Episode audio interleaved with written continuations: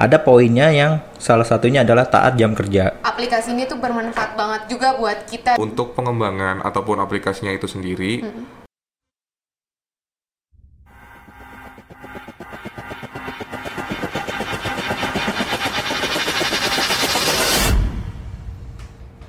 Oke, hari ini kita rencananya mau membahas tentang aplikasi yang dibuat ya oleh Pusat Manajemen Informasi yaitu PMI dan salah satunya kita kedatangan narasumber yaitu garda terdepan ya, garda terdepan yang mengaplikasikan aplikasi eh, SKP itu sasaran kinerja pegawai.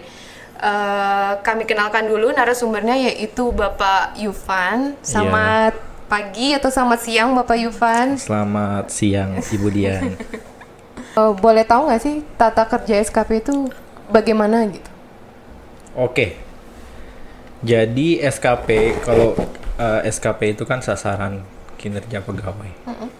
Jadi kalau di kebetulan PMI itu kan tupoksinya menyediakan layanan eh, e-government-nya, ya, sama aplikasi termasuk aplikasinya. Jadi kita mempunyai wali data di sini SDMO, SDMO yang meminta ke kita, ke kita untuk membuat aplikasi SKP tersebut. Jadi as- aplikasi SKP ini sebenarnya lebih eh, untuk apa sih yang pe- pegawai yang kerjakan lakukan selama satu triwulan dan itu ditaruh laporannya di aplikasi tersebut. Sedikit seperti itulah Nah, terus- gambaran umumnya. Terus siapa aja yang bisa menjadi usernya itu? Yang jadi usernya itu semua pegawai BPPT dan kemudian ada pembagian-pembagiannya. Jadi ada ada apa? Ada yang memberi tugas, ada yang memberi apa yang menilai, ada yang juga nanti untuk yang mengupload. Jadi juga jadi di situ ada ada atasan, ada bawahan dan terlalu eh, jenjangnya naik terus gitu. Oh, Oke.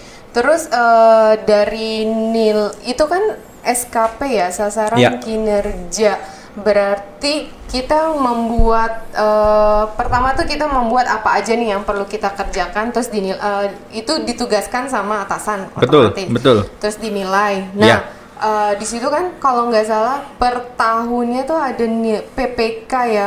PPK itu eh, penilaian prestasi kinerja. Nah, itu gimana cara eh, menarik sistemnya atau kayak gimana-gimana? Iya. gimana?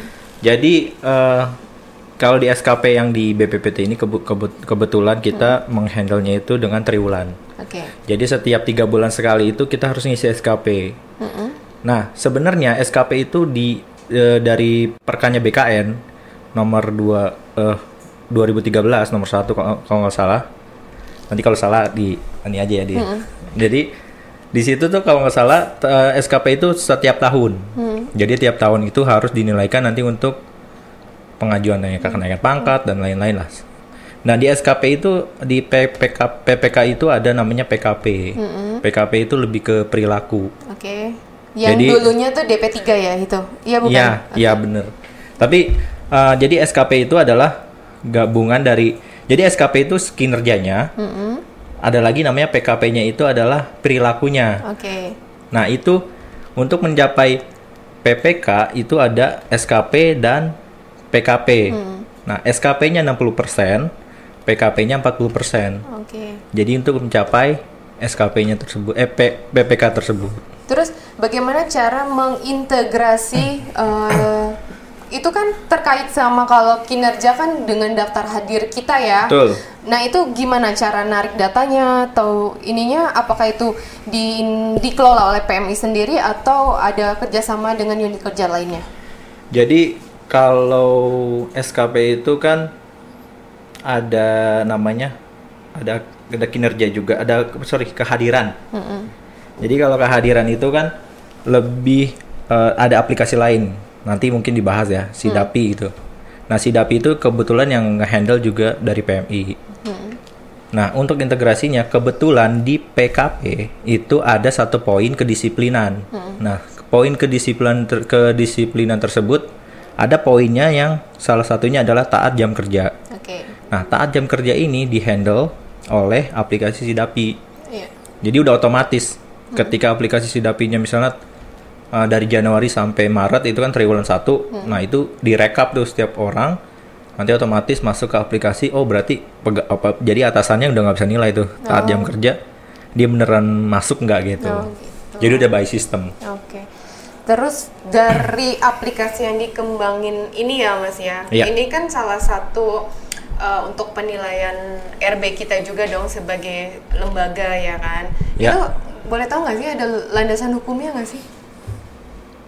apa nih SKP Ah, SKP itu sendiri. SKP setahu saya ada itu tadi yang tadi saya sebutkan tadi ada di Perkabkn nomor 2 eh Perkabkn nomor 1 tahun 2013. Nah, itu di landasannya salah satunya itu ya itu tadi ada SKP, PKP dan eh, PPK. Nah, itu itu yang setahu saya. Cuman mungkin nantinya itu eh, per, perkanya bakal dirubah. Sepertinya mau dirubah. Jadi nanti lebih ke arahnya eh, saya nggak tahu sih kalau konsepnya mungkin nanti konsepnya lebih ke fungsional atau bagaimana mungkin itu nanti lebih ditanyakan lagi ke SDMO-nya yang lebih tahu lah. Oke. Kalau Terus itu. dari Mas sendiri nih, ada nggak sih harapan ke depannya nih SKP ini bakal kayak gimana atau Ya. nanti ada fitur-fitur baru lah atau ada yang lebih memudahkan secara kan kayaknya agak rumit ya atau lebih banyak Hmm, pengisiannya itu gimana? Ada nggak harapan ke depannya seperti apa? Ada sih. eh, jadi kan sebenarnya SKP itu dibangun dari kita itu dari tahun 2014. Itu kalau dari kita itu mungkin ya teknologinya udah udah udah sekarang kan udah update. Udah lebih bagus lagi kayak sekarang. Dan eh, kes- kesalahan apa bukan kesalahan. Eh, kekurangan dari SKP ini kalau di sisi teknis itu eh, belum bisa double role artinya dua rangkap jabatan belum masih belum bisa. Jadi ke kesalahan kayak kemarin itu bukan kesalahan sih maksudnya kekurangannya. Misalnya ada PLT kayak misalnya dia unit kerja dia kepala bidang. Ya, tapi dia sebagai PLT Iya. kepala unit. Ya. nah untuk itu handle seperti itu masih belum bisa di SKP jadi kita mesti diakal-akalin lah. Hmm. dibuat akun jabatan menggunakan akun jabatan contohnya gitu. Nantinya pengennya kita perbaiki. Kita perbaiki dan satu lagi terintegrasi dengan semua aplikasi-aplikasi yang kinerja-kinerja lainnya. Jadi kayak setiap fungsional gitu kan kayak prekayasa nantinya pengennya sih ada integrasinya lah ke aplikasi-aplikasi lain gitu mbak Oke. Wah, menarik banget ya wawancara Ya. kita hari ini sama narasumber kita. Oke, pemirsa Sudah Tekno, jangan ke mana-mana. Kita masih ada wawancara dengan narasumber berikutnya masih terkait dengan sistem kinerja pegawai.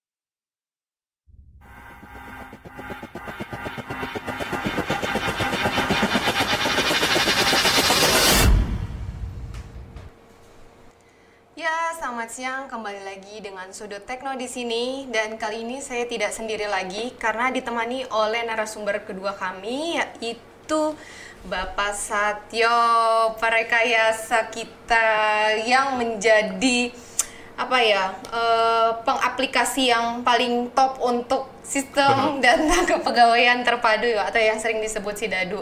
Selamat siang Mas Satyo ya. Saya lebih enaknya manggil Mas aja ya. Iya Mbak Dian, selamat siang. Siang, eh gini mas, saya siang ini nih rencananya mau nanya-nanya sedikit tentang aplikasi Sidadu, kan Ya. yang merupakan salah satu aplikasi yang dibuat ya atau dirancang dari Pusat Pa- Manajemen Informasi. Betul. Eh, kalau boleh tahu, eh Sidadu itu tuh cara kerjanya tuh kayak gimana ya mas? Jadi pertama-tama mungkin Sidado itu adalah aplikasi kepegawaian di mana berdasarkan eh, arahan BRN, eh, BKN itu semacam SAPK yang ada di BKN, tetapi di setiap instansi biasanya juga tersedia aplikasi tersebut.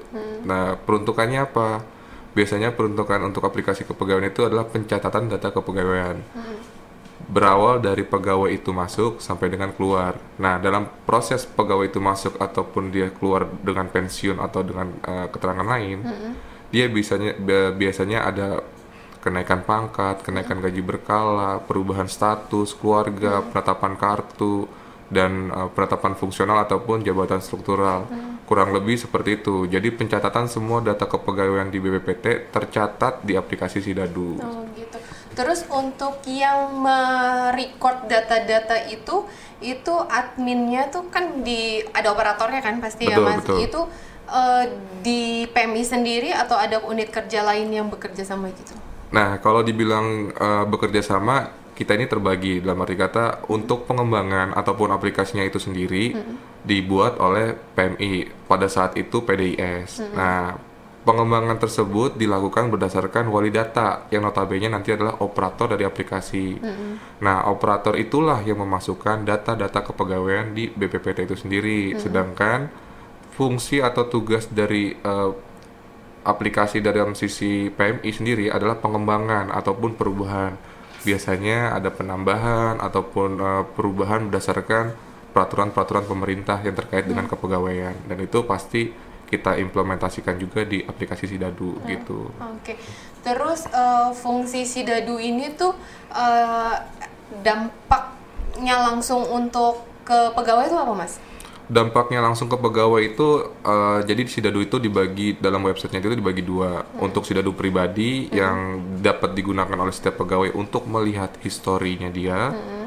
Baik itu nanti unit kerjanya, kepangkatan, seminar, pelatihan, fungsional atau strukturalnya itu di- mereka bisa. Ada juga website satunya lagi untuk operator. Oke. Nah, fungsinya itu yang dirasakan pada pegawai itu dapat melihat historinya tadi yang digunakan sebagai juga nanti misalnya eh, untuk kenaikan pangkat atau kebutuhan untuk mencetak DRH, DRH yang tercatat di Sidadu itu bisa langsung. Biasanya seperti itu. Terus selama ini ada nggak kendala yang dihadapi gitu dalam aplikasi Sidadu ini, Mas? Gitu?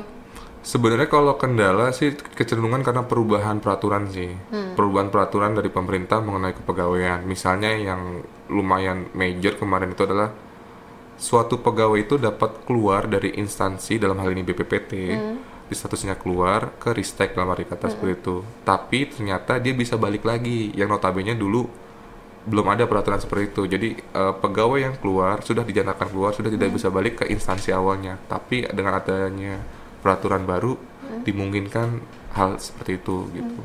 Oh, benar ya. Eh, selain itu fungsi Sidadu ini tuh sangat penting banget karena di dalamnya tuh ada fitur-fitur eh, yang buat pribadi juga ya. Betul. Misalnya Mas ga, disampaikan juga nggak fungsi atau peran penting eh, Sidadu ini baik secara pribadi maupun untuk instansi eh, BPPT sendiri. Oke, jadi kalau bisa dibagi itu bisa dibilang dibagi tiga ya dalam hal ini untuk pegawai, untuk operator dan untuk eh, kepentingan instansi. Misalnya untuk pegawai itu sendiri eh, aplikasi Sidadu ini dapat diakses oleh setiap pegawai BPPT yang digunakan untuk melihat histori dia, baik dia penghargaan, seminar, pelatihan, jabatan, unit kerja atau satmikalnya dia, dan juga untuk eh, melakukan eh, pencat apa eh, pembuatan DRH. DRH itu biasanya digunakan untuk eh, pelantikan ataupun untuk eh, ibaratnya pendaftaran di unit kerja atau eselon yang ada kosong tuh biasanya pakai itu tuh Oh, oke. seperti itu.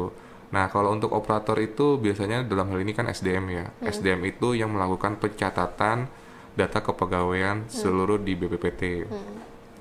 Dari situ eh, setiap operator juga dibagi beberapa operator berdasarkan fungsi-fungsinya.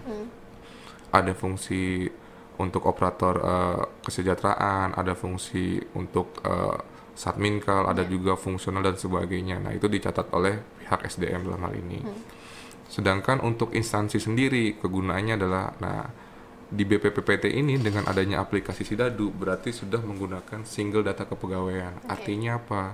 Artinya adalah ketika ada pengembangan di luar PMI, aplikasi luar PMI membutuhkan data kepegawaian kita sebagai pengembang ataupun sebagai eh, pemil eh, bukan pemilik ya, sebagai operator juga lah dalam hal teknis untuk Sidadu itu dapat memberikan layanan berupa web service atau pengiriman data kepegawaian terhadap eh, aplikasi yang membutuhkan. Sehingga aplikasi-aplikasi lain itu menampilkan data sesuai data yang ada di kita gitu. Data sidadu yang telah diinputkan oleh SDM juga. Agar tidak terjadi eh, salah persepsi ataupun salah informasi gitu. Jadi kita sudah menerapkan single data kepegawaian seperti itu dengan adanya web web service tadi gitu. Oh, gitu. Jadi ya perannya penting banget ya apalagi untuk pribadi. Kalau misalnya kita lupa tuh SK SK kita em, biasa kan suka ditanya Betul. perlu apa gitu kan Betul. SK kenaikan pangkat kita bisa langsung mengaksesnya dari Sidadu itu ya. betul betul Oke, terus Mas eh, dari aplikasi Sidadu ini, ini kita eh, yang meng- mengelola ya, itu PMI sendiri atau ada unit kerja lainnya?